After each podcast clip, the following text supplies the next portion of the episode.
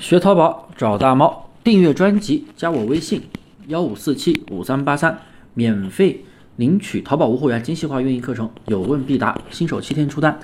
淘宝免费流量的渠道到底有哪些？如何才能尽可能的去拿到最大的免费流量？做淘宝无货源的朋友，应该特别想搞清楚我们的流量来源到底有哪些。一般呢都是免费流量，像什么直通车、淘宝客那些呢是属于付费流量，超级推荐呀，啊那个我就不说了，因为我们前期都是拿免费流量。具体呢有以下几个渠道：第一个手淘搜索流量，第二个拍立淘流量啊，就是用图片搜同款的。第三，手淘推荐流量就是这些首页推荐的。第四，淘类免费或者其他流量，这个渠道大家应该经常看到吧？搞不懂是怎么来的，对不对？接下来呢，我会一条一条的给大家讲。首先呢，呃，像第一个搜索流量，手淘搜索流量，它来自于标题和属性。所以啊，我们的标题啊，一定要尽可能的填满三十个字。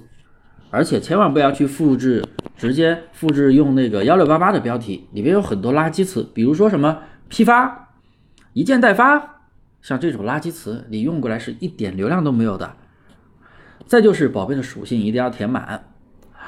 再说说拍立淘流量，它跟图片有关，前面也说过了，用图片搜索同款拿到了流量。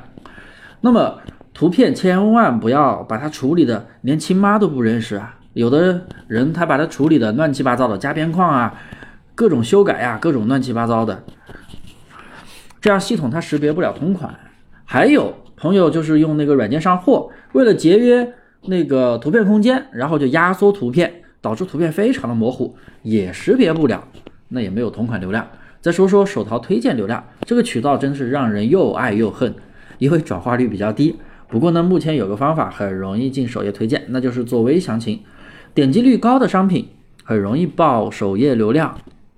还有那个商家素材中心也要做一下，还有那个宝贝主图视频，这些都是有非常不错的公域流量，也是容易进首页的。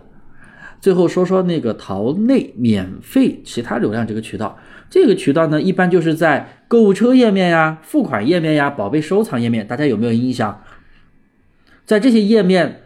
这些内嵌页面。显示的宝贝就是一般在下面，哎，你付完款，你加完购物车，在下面显示一些其他的宝贝，一般就是在这这种地方显示的宝贝就属于淘类免费其他流量，这个东西也不可控，大家知道怎么来的就行了。而且大家发现没有，这个流量的转化率非常的高，为什么呢？因为假如说人家下单了上家你的采集店的一个宝贝，哎，在付款页面突然出现你的宝贝，感觉图片。不错，然后还稍微便宜一点，哎，可能他就来你这里下单了，就有时候会有这样的一个效果。